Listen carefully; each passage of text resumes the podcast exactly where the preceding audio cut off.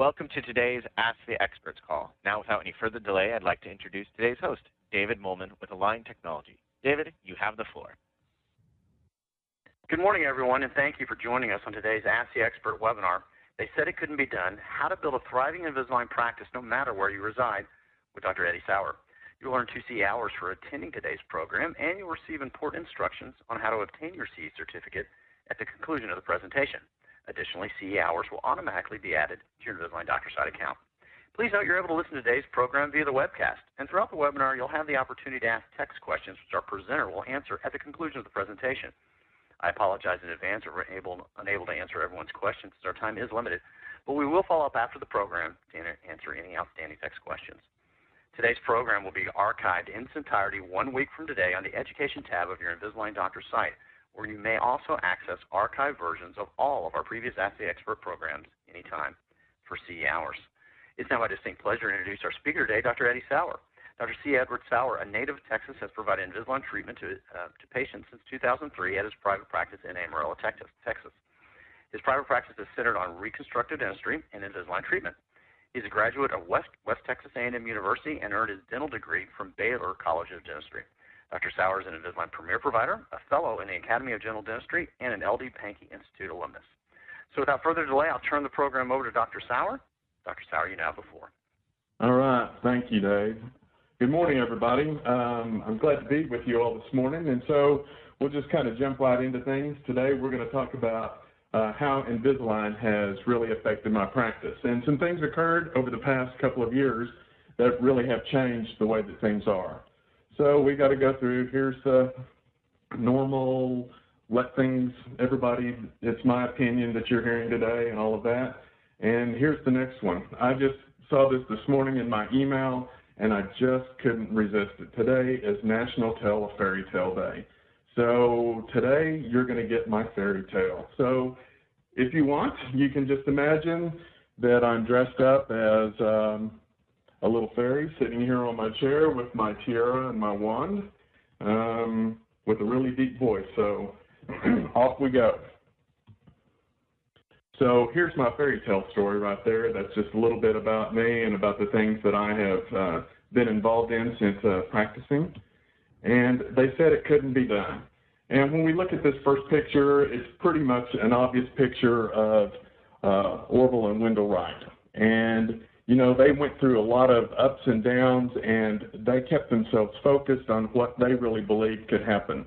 And, you know, and nobody believed that man was meant to fly. And over a period of time, uh, Orville and Wendell actually ended up proving them wrong. This next guy is Ted. So I'm going to tell you a little story about Ted as we move into the further part of the discussion of this morning. So Ted, he was actually born in the U.S. 1904, and he was the grandson of some German immigrants. And the reason I'm saying that part about it being German immigrants is because um, he was born right about the time of World War One, and uh, or right before World War One, and uh, Germans weren't highly thought, uh, thought of here in the U.S. at that point in time. So when he was 14 years old, he was one of Springfield, Massachusetts' top war bond sellers. And so whenever they got towards the end uh, in 1918, um, they were giving out awards. And so there was an audience of several thousand people, and Ted was the last of 10 Boy Scouts that was going to receive a personal reward for his efforts. And the person presenting the award was Theodore Roosevelt, the former president. The problem was, the president was only given nine medals.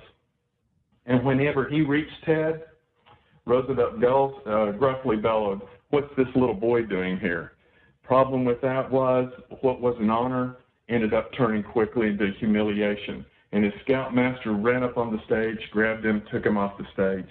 You know, that scarred uh, Ted so badly that, you know what, he never would make public appearances for the rest of his life.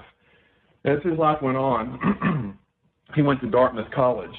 And in his senior year, in 1925, him and a couple of his friends were out partying and they had a pint of bootleg gin. And he was caught by the local police chief. Uh, the dean of Dartmouth then kicked him out of uh, the the department that he was in, and he was the editor in chief of the Dartmouth Humor magazine. And so things kind of spun down even further for Ted. And as time went on, you know, he wrote a book. And after he wrote that book, he was in New York City and he was doing his best to get this book published. Um, and he went to 27 different publishers. Every single one of them were reject, had rejected his manuscript. So Ted was dejectedly walking down a sidewalk in New York, and he was planning to burn his uh, manuscript when he got back to his apartment. But he ran into a friend of his from Dartmouth named Mike McClintock. And that very morning, Mike had started a job as an editor at Vanguard Press in their children's section. Just a happen chance meeting. He runs into him. Next thing you know, within about three hours, the men had signed a contract. And in 1937, Vanguard published And to Think I Saw It on Mulberry Street, which actually that launched the career of Dr. Seuss. So you just have to kind of keep on plugging and kind of keep on seeing and keep on going ahead, and then you can find out. You know, you can you can go beyond what other people thought. So what you're seeing here right now, this is a picture of the landscape outside of Amarillo, Texas. That's where I'm from. Nothing really to be said of. It's for those of us who live here, we think it's pretty beautiful, but it's pretty flat. There's not a lot of mountains. There's not a lot of trees. And actually, if you look at the map, we're up in the center of the panhandle, and we're actually five hours or 350 miles away from Dallas, Texas, down there to the uh, to the southeast. Uh, if we go directly across, probably the closest city that is of any kind of consequence is going to be Oklahoma City to the east, and they're 400, they're four hours away, or Albuquerque to the west, they're four hours away. So there's really not a whole lot of extra things to to draw you to uh, Amarillo, and so that's kind of the situation of where um, where I reside and where I practice. So today, what we're going to discuss is what has occurred in my practice that has helped us change uh, from putting Invisalign where it began in my practice to where Invisalign is today. So today's agenda is we want to we want to come up with three indicators of potential malocclusion. We're going to talk about three keys of effective patient communication, and finally, we're going to talk about four simple analogies that crystallize the patient's understanding of what we're doing. So here's my past experience. I want to tell you a little bit about my past experience to kind of set up for what ends up happening. Um, I became an Invisalign provider in 2003. And whenever I would see these things right here, when I'd see a ceph or a ceph tracing, you know, that just kind of put a glaze over my eyes and actually almost a little taste of throw up in the back of my mouth, if you really want to know the truth about it. Um, this was not my this was not my cup of tea. This was not the thing that um, that I wanted to be doing um, or talking about growth or that kind of thing. But I took the Invisalign uh, course in 2003 and the intention of the Invisalign at that point in time for me was really uh, we were going to get anterior teeth straight, and um, maybe we would use it to get our cases in order before we do restorative things for them. So really, Invisalign, when people came into my office, um, they weren't. We didn't pro, uh, we didn't promote the Invisalign. Actually, most of my patients would have to come in and ask me for Invisalign. So from about from about 2003 until 2014, pretty much we would just roll along and we were doing about 10 cases a year. So some years I would make preferred provider, some years I wouldn't make preferred provider. I wouldn't even do 10 cases in a year uh, because really pretty much this is the way that it kind of worked out. Here was Jeremy. This would be a typical case of what we would see in my practice. So Jeremy comes in, he's 34 years old, Jeremy's got these stains on his front teeth, and he comes in and he goes, Hey, doc, I want the stains removed and I want veneers. Well, whenever you take a look at this case, the first thing that you see is, wow, if I'm going to put veneers on him and I look at his two central incisors, I probably, they're not going to get veneers, are they? They're probably going to be full coverage restorations of some sort, and I'm going to have to be really pretty careful and hopefully I'm not going to, they're not going to end up requiring uh, a root canal and a post to go along with that. Um, and so even whenever we even consider that, now then you've got to begin to look at the fact of, wow, what is going on here? Um, are the are the tooth size shapes are they going to be adequate or not? So we talked to Jeremy about the possibility of what if we did consider Invisalign in his case. So we talked about Invisalign, about straightening the teeth before we put the veneers on, and then we would bleach them, and then we'd go back and put the veneers on. So here's the finish for Jeremy's case. Invisalign did a great result. It gave us an incredible result. Um, and I'll have to tell you, at that point in time, all I was looking at was his front six teeth. I wasn't considering anything else that was going on. This was back in 2005, actually. And the interesting thing was, whenever we got through bleaching his teeth, guess what Jeremy told me he didn't want anymore? You're right. Jeremy didn't have any desire to do the veneers. He was happy with the way things were. And so, guess what? Um, I saw Jeremy about a month ago, and we still have never considered putting veneers on him, and he is completely happy, and everything is staying very stable. And so that was a typical case for what we would do with Jeremy. Here's another typical case. This was Barbara. Barbara was a teacher here in Amarillo. She was about to retire at this point in time, and she came in and she goes, Doc, I want this wear taken care of. Uh, I'm about to retire, and I'm not going to want to spend a lot of money once I retire on my teeth, so I want to try and get everything done before. Well, whenever you take a look at that, look at the wear on those lower anterior teeth and the upper anterior teeth. When you look at that, uh, based upon all of my um, postgraduate training that I did at Baylor, the stuff that I did through the Pankey Institute, and the stuff that I did uh, followed through with uh, the Pete Dawson with the Dawson Academy, was this was really going to turn into be a full mouth reconstructive case because we've got to open her bite up enough that will allow us enough room for us to restore the lower six and the upper six anterior teeth. So we decided, what if we do Invisalign and we use Invisalign to intrude the teeth to the best of our ability. Uh, and I wasn't even for sure exactly how well Invisalign would intrude those teeth for us. Um, so Barbara was all in because that meant that we had the possibility that we were only going to have to put crowns on 12 teeth as opposed to putting crowns on 28 teeth. And so here's Barbara's end result and it turned out really, really well. I don't have the pre-op photos with me um, at this point in time, uh, but you can see that the result turned out very well. You can tell that the lower end teeth were intruded, uh, intruded adequately enough that allowed us to be able to do the restorations and not have to do a full mouth reconstructive case. So that's pretty much kind of how my practice went along. Then along comes a new uh, territory manager. Uh, the fact that I live in Amarillo, Texas, and there's the population here is about 200,000, uh, that means that we really don't have our territory manager that's very close by. As a matter of fact, my new territory manager, Brad, he is actually coming from Dallas, so he's coming from 350 miles away. And so he was at that point in time new, and I hadn't hardly seen a territory manager up in my area for a long period of time. So he comes bebopping in my office, wants to take me to lunch, and I agree to go to lunch. And through our lunch conversation, the first thing that he asked me is, have you ever had an Invisalign day? Would you ever consider doing an Invisalign day? Honestly, based upon my past experience with Invisalign, I'm pretty skeptical.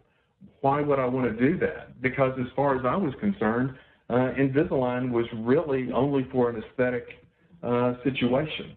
And, um, you know, that wasn't the main focus of my practice. My practice was I wanted to make sure that we had complete health, and I just didn't want to put, you know, lipstick on a pig, so to speak. Uh, and so um, I said I didn't know what I kind of thought about that, and he goes, well, kind of give it a consideration. Well, at that point in time, we also had a practice management consultant that had been in our office off and on for the past 20 years and she was coming back in the next month. And I did remember seeing on her website that she had actually had a previous relationship with Invisalign and actually had taught some courses for Invisalign. So I contacted her and said, oh, what should we do? uh, should I consider doing an Invisalign day?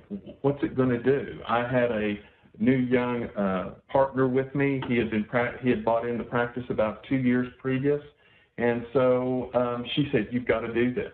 You have to do this. This will be perfect. Uh, you let me come in. The whole key to this is I've got to have your entire team there. I've got to have your front office has got to be a part of it. Your uh, hygiene department's got to be a part of it, and your assistants have got to be a part of it." And I said, "Well, okay. If you really believe that that's going to be the case, then um, I'm all in." So I walked back into the office after having a conversation with her, and I talked to my partner Nathaniel. I say, Nathaniel, I'll tell you what. Here's what we're going to do. I just don't see how Invisalign fits in my part of the practice. So I'll tell you what. I'm gonna we're gonna go through this, and we'll consider the Invisalign day, and I'm going to give you all the Invisalign in the practice, and I'm going to let you become the person who does the Invisalign provider for the practice because I really just don't know how that fits in. And he said, okay. He was willing to kind of do anything that's going to help build up his side of the practice. So that's what our decision was. So the day comes, she shows up.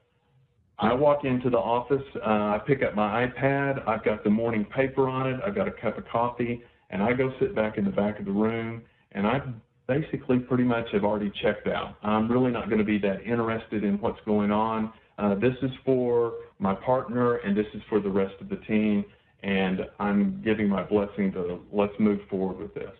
Well, no sooner does she begin her presentation than she throws this up on the screen that you're seeing right now. Proper occlusion destroys food for a lifetime and does not damage the teeth and surrounding structures.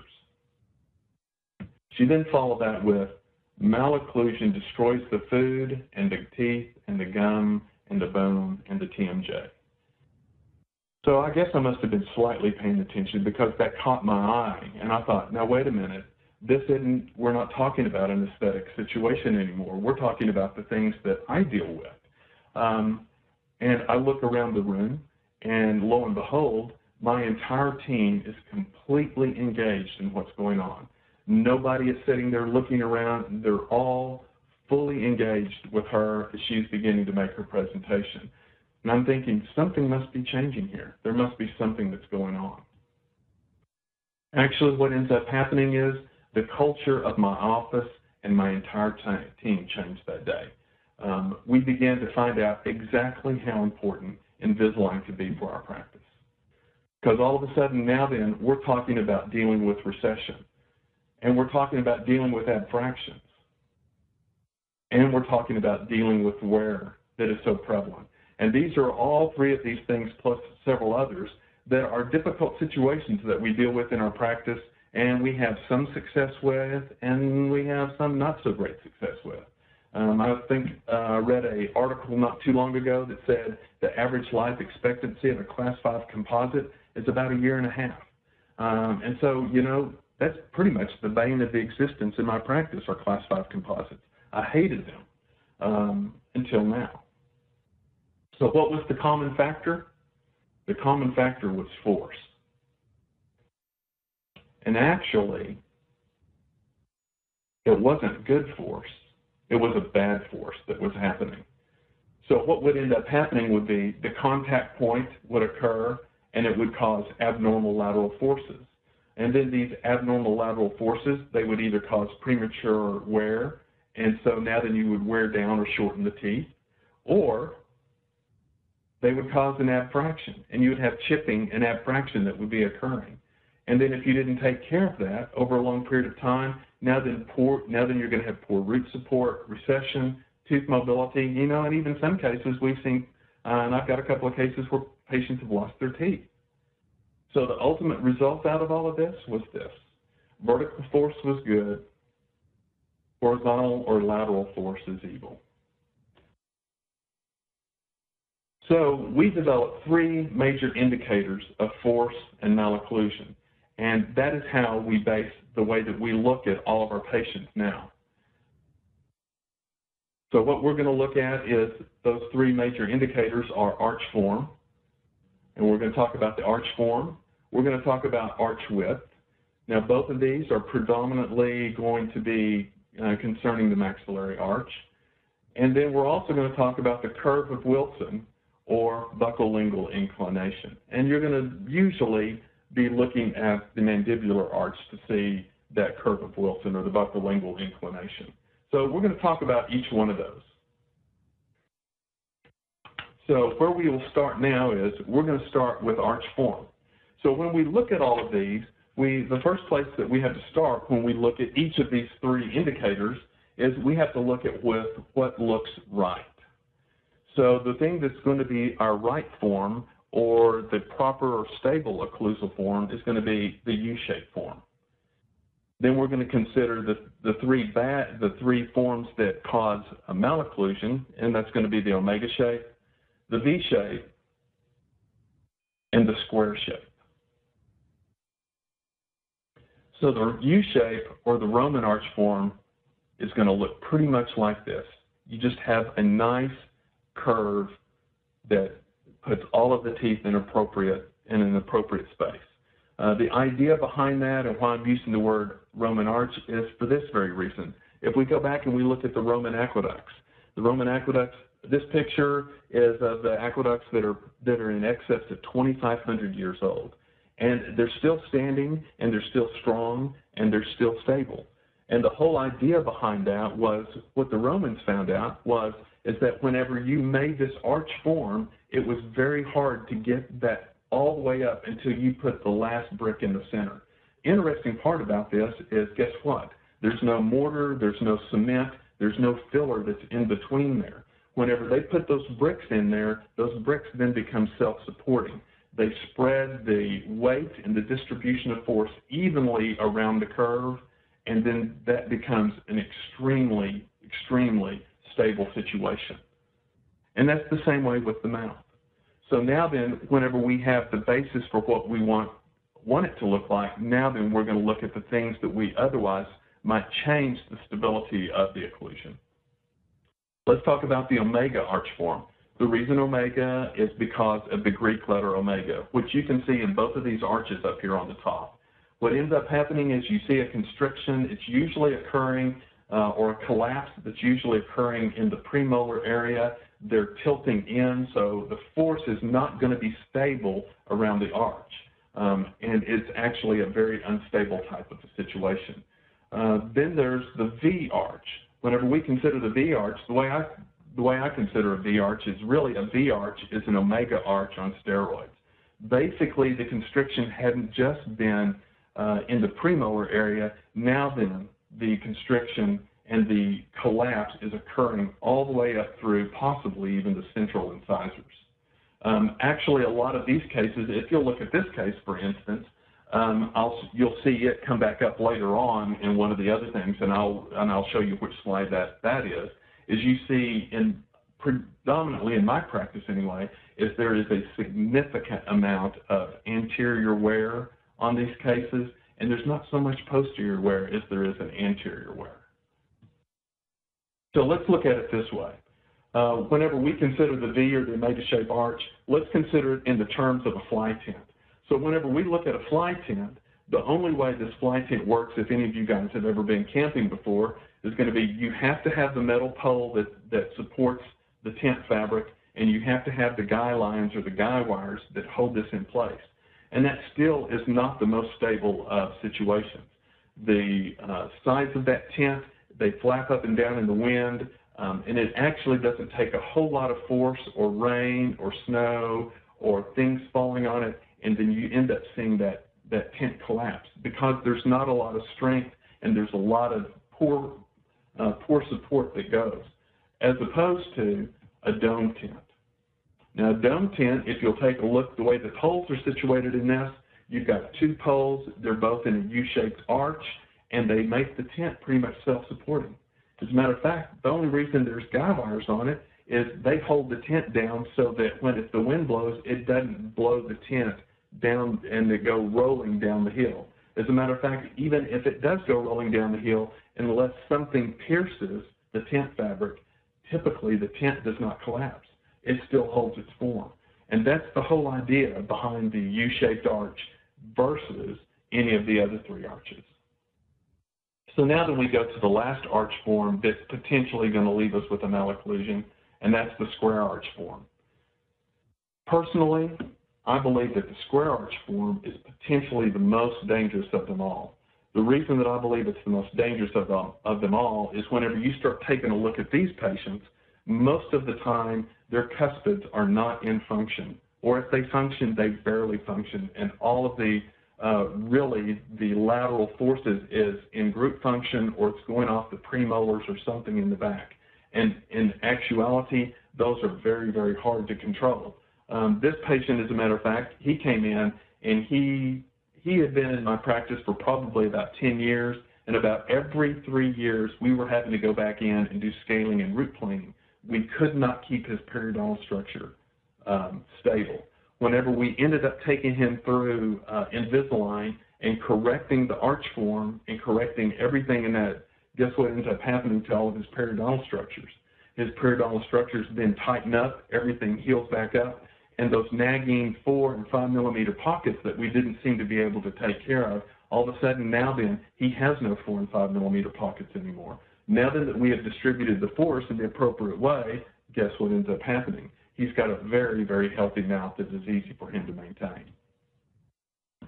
So then, now then that we've gone from there, now then we're going to go to the arch width. That is our number two factor that we're going to look at. So when we look at the arch width, I thought the best thing I could do is give you the worst possible case I could find in my practice. So this is a this patient here, she is missing congenitally her lateral incisors, and you can just imagine how narrow this width is. This width actually turns out that it is about 24 millimeters. So it is significantly uh, less than what it needs to be. So whenever we look at this, we have to look and determine what is our standard um, what is the standard? Uh, McNamara from Michigan did a long-term study where he was measuring the distance uh, for the transverse measurement. And over a long period of time, he came up that uncrowded adults have a 35 to 39 millimeter transverse measurement. Uh, for those of you who have not heard the term transverse measurement, the transverse measurement is the shortest distance between teeth 3 and 14 measured at the gingival crest. Even on Ivorine models that, that we used to have in dental school, guess what? They show it to be 37.5 millimeters. So they've even got that correct on there.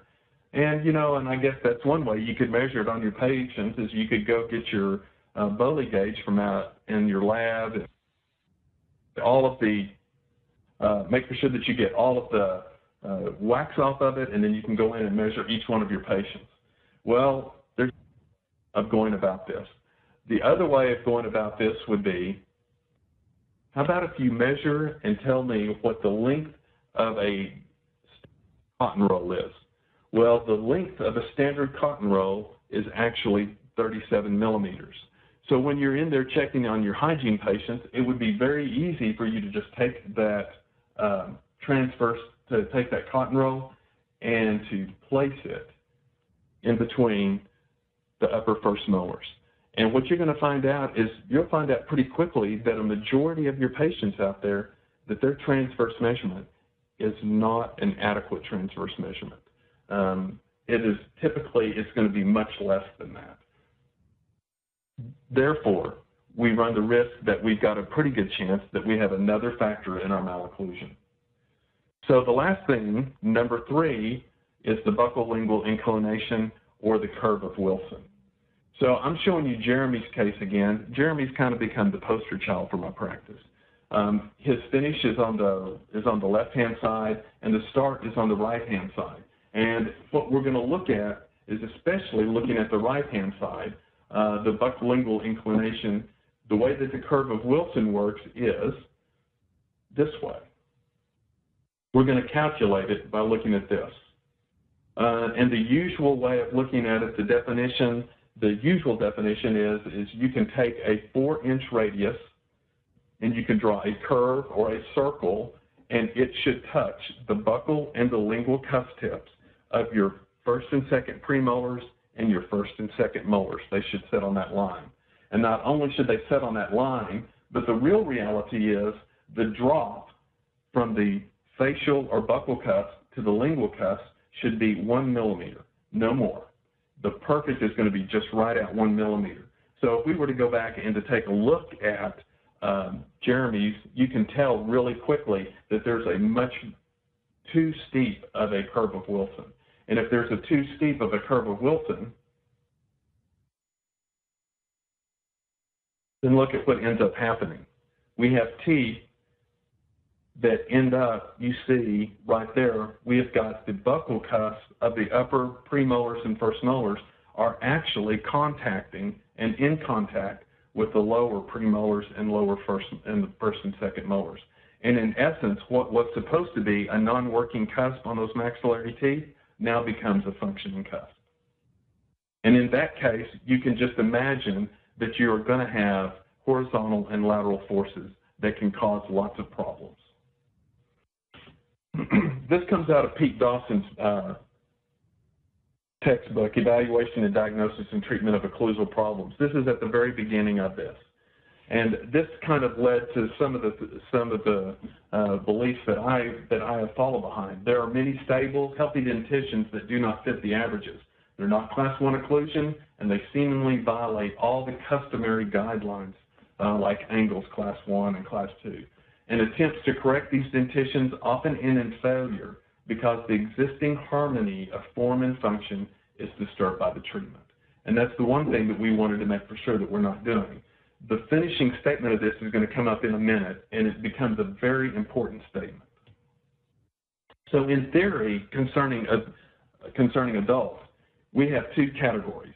We have adults with malocclusion, and we have adults with stable occlusion. We have adults that have a malocclusion that are Angle's class 1, class 2, and class 3. And guess what? we can have a stable occlusion based upon these factors that I've just gone through. You can have a stable, good occlusion and have a class 1. You can have a stable class 2 occlusion, and you can actually have a stable class 3 occlusion. So now then what we had to do from there and what was developed from there is we had to develop three keys to effectively communicate what we were seeing in the patient's mouth to be able to communicate with them uh, what was actually going on and the importance of what we had waiting for them. So that first communication key, pictures. You've got to have pictures. Everybody that I've talked to that's involved with Invisalign, pictures, pictures, pictures. And you know, the old cliche, pictures say a thousand words. It is so correct. The biggest problem is, is hygienists have to take them. They have to take them. And you know, and that's not going to be an easy thing maybe to learn right up front. And it wasn't for my for my team at that point in time. So the deal was is I had to make it a win-win situation for both of us. So for us just to be able to talk about what was occurring when we started getting serious about this, I asked them for just to take three shots for me. I just needed three photos. I wanted them to take me a fully retracted smile, a maxillary occlusal, and a mandibular occlusal. The, max, the fully retracted smile, you know, that's the one that they look at all the time. You know, they get their teeth clean, they walk out of the office, they go sit in their car, and what do they do? They, they smile really big, look in the mirror, and they take a look at their teeth. And this is what they see. Or they look at their teeth in the morning when they get up before they brush them, and this is what they see. But what they don't see is what occurs here whenever you take a maxillary occlusal photo or a mandibular occlusal photo. And this is the maxillary photo and the mandibular photo for the patient in this previous screen right here. This is the same patient. And whenever we look at the maxillary photo, now then, we're looking and all of a sudden we see, you know, there is some, there is some crowding occurring and there definitely is an omega-shaped arch. Possibly you could even call it a square-shaped arch. When we look at the lower, you can tell that the um, that we have crowding that's occurring in the lower, and probably, if we look back here, you can look at the buccolingual inclination, and it's probably not the best. So from there, once we have the photos, the second communication key is we have to just look and evaluate why. So we're going to look at the photos like we just like I just went through the past two photos, and we're going to look at those photos, and it's going to be based on the three indicators of force that we just talked about. We're going to look at arch form, we're going to look at arch width, and we're going to look at buccal lingual inclination. And then we're going to evaluate, do they have abfractions? Do they have occlusal or incisal wear? Is there recession? Multiple crowns, broken and cracked teeth, hot and cold sensitivity, TMD symptoms? Why are these being, why are the, why are the, why does the patient have these, these, these different sensitivities? An interesting thing was um, I was introduced to TED Talks, and there's a guy named Simon Sinek, and he has a TED Talk that you can find out on the internet, and I, it would be worth listening to. You really should listen to it. And if you haven't heard it before, he spoke at the TED Talk regional one at Puget Sound in 2009, and his um, title was Start with Why. He actually even has a book titled Start with Why. Uh, and his premise in his book is whenever we are talking to people, uh, and he was using it in the business world, is that most people they have this golden circle. There is a three questions that are that are addressed: the what, the how, and the why. And what he explained was is that most people look at what's going on, they tell you how to fix it, and oh by the way, this is why it's happening. So the why becomes an afterthought. Um, in his talk, he talked about a couple of different companies that basically broke the mold by using by starting their um, they're dealing with their customers based upon why. Uh, his one that uh, that he used the most was Apple. You know, Apple was a maker of computers, and then along comes their iPod, and there's everybody at that point in time they just called them MP3 players, right? And so everybody had this MP3 player out there, and so Apple gets into the world of the MP3 player. Now, why would a computer company that makes MP3 players all of a sudden go to the forefront?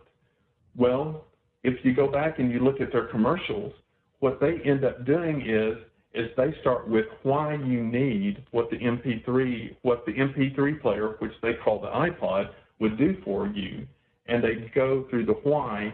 And by the way, this is answers the what and the how. Um, he had some very uh, key statements in his presentation. He says, people don't buy what you do, they buy why you do it. And he also said the goal is not to do business with people who need what you do. The goal is to do business with people who believe what you believe. And those of us who are going to be really successful believe in the why, and they lead those on their team from the why. So the whole idea here is we're going to talk to our patients based upon the why. We're not going to look at the what and the how. We're going to tell them why things are going on.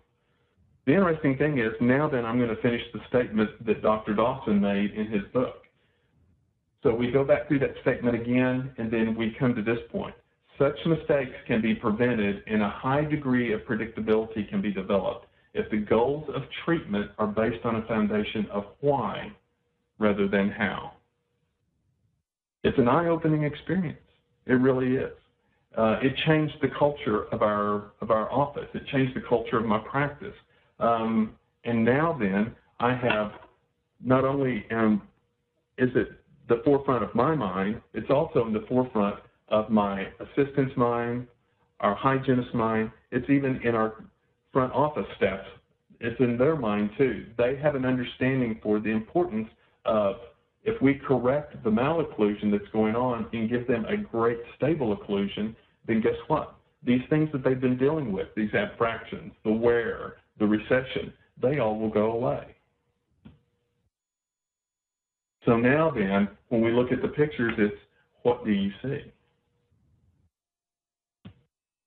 So the third communication key is now then, now then that we've taken the photos, now then that we have sat down and we've looked and evaluated the photos, it's now time to start asking questions and getting the patient involved in what's going on. And we're simply bringing the patient to an awareness of what's going on and showing them why it's going on. We're not going to mention anything about how we're going to correct that at all yet. As a matter of fact, what has occurred in our practice is most of the time, before we even get all the way to the end, the patient is asking us, how do we, how do we fix this? How do we make this better? So we start by asking questions, asking the patient, have you ever noticed these flat wear spots? The notching at the gum line. You have sensitivity at the notching. And a lot of times when you go, here, ever the notching at the gum line, the first thing the patient does is they take their fingernail and they stick it up there and they go, yeah, every time I touch it, just like this, it hurts. And I know all of you all have had patients that are doing that. So it makes it very easy for us to begin addressing what's going on. Have you ever noticed the large number of teeth with cracks or crowns in them? Have you had struggles with persistent gum disease, these persistent areas of gum disease that we've been dealing with over the years? Or how about this, these areas that are hard to keep clean because of the crowding? Or does it ever concern you? Or I'm concerned when I see all of these things. Now it's time to explain the why. So now then, we go to the third communication key. So our first communication key is going to be, we're going to take photos. The second communication key is we're going to look and evaluate and start asking questions. The third communication is going to be explaining the why. So if we're going to explain the why, we have to have a dialogue or a script prepared for each situation. We actually went through and wrote them down so that everybody would be on the same page and have the same understanding. The worst part about this is we have to rehearse it. You have to rehearse it. And that old nasty phrase, role play, comes back in. You have to rehearse it and you have to role play it until it becomes second nature. The whole idea is just to be ready to talk about what you know. It's not so much about the rote memorization. And you know what? I walk through the office and I listen to my hygienists or my assistants talking to patients. They each have their own little way of doing it, but it's based on the same set of stories. I even hear my uh, my team at the front desk or my financial coordinator talking to them about these issues. so from that, now then, in our explanation of why, we have to have four simple analogies that crystallize the patient's understanding. And this is probably some of the key points that make this so that make this so um, that has made such a big difference in our in our practice is just developing some simple analogies that make it crystal clear to the patient. So if we take a look at this photo right here, you can tell right now that there's definitely a buccolingual inclination. Probably if I was to show you the occlusal photos, we would see that we, we have some sort of an omega-shaped arch at the very least. But here's our analogy that we're going to use. How the teeth that are hitting are much like a hammer and nail. The bad thing about this morning is, is I can't actually, you can't actually see me because I would be using hand gestures and several other things on how we explain it to the patient. But the best way that I can explain it is this. So it's the way that you hit the nail with the hammer. You always want to hit the hammer straight down on the nail, and the, whenever you hit that hammer straight down on the nail, the more force that you generate, it pierces the wood, excuse me, and sends the nail right into the into the wood where it belongs to hold everything together. And actually, when you look at the head of the nail, there's very little damage on the head. There's no damage on the wood, and everything is works out in perfect order. Whereas in the case of the picture that I just showed you, if you're constantly hitting that nail from the side, you can't ever put that nail all the way in. As a matter of fact, usually what you do is what's over on the right-hand side there. You bend the nail over on the side or you deform the head of the nail, or you mar the wood, or heaven forbid, you miss and you hit your finger. And that's just like some of these patients that you have coming in that their lower anterior teeth are hitting the gum tissue back behind their upper anterior teeth. They're actually crushing it just like hitting that hammer on your thumb when you miss the when, when you miss the nail altogether. This came out of uh, Dr. Dawson's book. This is, you know, Luigi and Mario showing you exactly how that works. So Luigi is hitting the tooth from the side and causing the vibration, and the vibration goes all the way down into the root form, and it's affecting it in a bad way. Whereas Mario is hitting it straight from the top, just the way that the ligament is designed for the tooth, and the force is actually healthy and good. Okay, so now then we're going to go on to our second analogy that we use. The second analogy is notches at the gum line are much like a wooden fence. So what ends up happening is, especially up here in the panhandle of Texas, we have an awful lot of wind and we don't have a lot that stops the wind. So these wooden fences, and you see most of them today are now, they've got metal poles instead of the wooden poles. But when you used to see the wooden poles in the ground, it would look like a beaver or something had been eating at the base of that uh, at that post. And so everybody would say, well, you know what, that's the grass trimmer. When I would go by and I would trim, it would it would cut that post down and the post would wear down over a long period of time. Well, the reality of it is, you know what, if that grass trimmer actually did that kind of thing, and we had a, a wooden play set back in our backyard whenever our girls were young, um, that would actually leave a straight line. It didn't leave a V. The reason that it became a V was because as the wind blew back and forth on that fence, the pole was buried two feet into concrete, and the pole would give right at the base. And if it bent back and forth and back and forth, it would crush the wood fibers, and then your sprinkler system or the weed uh, trimmer would then take out the damaged and missing uh, ruined wood fibers at that point in time, and that's the ended up being the reason that that happened. Uh, and so that's that would be the analogy of so now that if you've got this force that's hitting this tooth back and forth, it's just the same way. And the lights would come on in patients' eyes and they would understand. The reality of it is, is guess what? Very little of this is because of toothbrush abrasion. A majority of what's going on, you'll find out, is because you have poor uh, forces on the teeth. They're, they're not vertical anymore, they're horizontal, or they're lateral forces that are actually destroying the tooth. So then our third analogy, excuse me, is receding gums, they resemble pulling a tent stake out of the ground.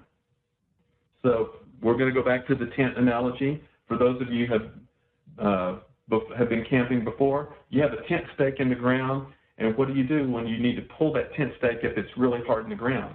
Well, you move it around in a circle. And as you move that tent stake around in a circle, what happens at the base? Well, the dirt begins to loosen up and it begins to give and it begins to pull away until the tent stake becomes loose enough that you can pull it out. The same way is if you have this horizontal or this lateral force on the tooth constantly grinding around, eventually the gums are going to pull back and away, and eventually the tooth can become loose. And then our final one is wear is much like a door frame. Now then, I told you earlier that I had a picture of the person who had the V-shaped arch. This is that person with the V-shaped arch. When you look at her from the front, yes, you can see some of the wear, but the wear, whenever she looks in the mirror, doesn't look nearly as bad as the wear whenever you show her the occlusal shaft. As a matter of fact, she had lost 70% of the enamel on the lingual side of that tooth, of those anterior teeth.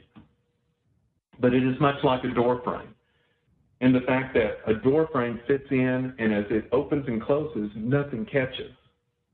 But the problem is, is if the door then begins to shift and the door doesn't fit in the frame anymore, now then that door rubs every time you, or it sticks every time you open and close it. And if you don't do something about it, if you don't reset the door in the door frame, you don't plane the door, then what ends up happening? Well, eventually, like on the photo on the, on the left, the door begins to splinter. Or in the center photo, you actually begin to wear away against the door frame or heaven forbid, the one on the right, you actually begin to start wearing out the hinges. And, every, and then you can explain to the patient that the hinges actually act in the same way that your joint acts up in there. And so, therefore, If we go back in and we just plane it, then we're just wearing away one side of the door or the door frame to make it fit, and we still haven't taken care of all the issue. We need to go and we need to reset the door and the door frame to make it fit properly. So now then that we've gone through our four simple analogies, the hammer and the nail, the fence post, the tent stake, or the door frame, whichever one works for that particular patient. Now then, the how. We're going to reposition the teeth so that they hit appropriately, and now they only destroy the food and they don't destroy the surrounding structures. And what is the answer? Well, the answer is Invisalign or clear aligners. So you can also have these additional talking points. You can come up with things for areas that are hard to clean. Uh, their inability, their dexterity may not be very good. They may be an older patient. Uh, they may have a loss of salivary flow, uh, future unpredictable health care costs. And then the other thing that we always use for our talking points is typically somebody in our office is always in Invisalign, and they can come in and they can talk to the patient, and the patient soon sees how well that this ends up working. So our focal group in our practice, currently 42% of our practice is between the ages of 40 and 69. And you know what? Those patients, they really understand the value of things gone, you know, like hair on your head, and the value of the things that they still have. You know, things like health and vitality, they actually become a precious commodity. So now then, it comes time to close our conversation. So we just started off with simply like this, and this is important. You have to close the conversation. You can't leave it open-ended. They may ask you, well, then how do we how how do we fix this? And then you go through how we fix it. So once you come to that end, you have to do something to close the conversation. Does this sound like something that you'd like to pursue? Or how do you feel about this plan? Would you like to start the process? It's just something that gets it down the road so that it helps the patient to go ahead and make a decision of whether, yes, they're interested or whether, no, they're not interested. And you know what? If the patient's non-committal, this is what we typically will do. We'll ask the patient if it'd be acceptable to check back with them at their next checkup appointment. Or if it's a financial issue, we always work this phrase in. We never want to exchange a dental problem for a financial problem. Our financial coordinator has several options available to help this work for you so that it is, it is not trading a dental problem for a financial problem. So here's a couple of quick cases really quick. This is Mary. Mary's in her early 50s. Um, she's a typical 50-year-old female. She has had first bicuspid, she has been through first bicuspid extraction ortho when she was a teenager. And now then, if we take a look at this, it's really easy to see she's got a V-shaped arch. If we look at the arch form, her arch width was terrible. It was about 23 millimeters. And if you look at her buccolingual inclination, guess what? That's pretty terrible too. She has really bad buccolingual inclination. You can look at the facial shot or the fully retracted smile shot and see that she is completely functioning on her uh, facial cusp of, of her premolar. And actually, guess what? She even had some TMD issues that were going along with this. So we talked about using Invisalign to correct these issues and address it from that point. So here's our final on Mary. And look at what the result was. And I'll have to be honest with you, my biggest worry was the fact that what's going to happen? We're missing the first premolars whenever we begin to open this arch back up, what are we going to do with that space where the premolars were? Well, guess what? Everything moved right into place. And guess what also happened? All of her uh, chronic headaches and her popping and clicking disappeared. So it worked very, very, very well. Matter of fact, it worked so well that her husband Gary came in. so whenever we look at Gary, you can look that he's got a pretty deep bite. Um, his buccolingual inclination, you can already tell by looking here, is not good at all, especially over on the left side. Whenever we look at his occlusal shot, he definitely has a, an omega-shaped arch. Uh, his arch width is a little narrow, and the lower buccolingual inclination is not good. The interesting thing was, whenever we get through with Gary's, look what happens to his deep bite. His deep bite basically goes away. And look at his arch form now. And the buccolingual inclination is back to normal. The interesting thing that you'll find out is I'm not going to put a percentage on it. I'm just going to tell you that a majority of your deep bite cases, they are due to, to posterior collapse. And whenever you upright them and you get the buccolingual inclination, the curve of Wilson in the right position, most of your uh, deep bite actually ends up going away. So what are our keys for Monday? I'm going to use the acronym PLEASE. Pictures, they're worth a thousand words, P. The L is look. The E is evaluate why. The A is ask simple questions.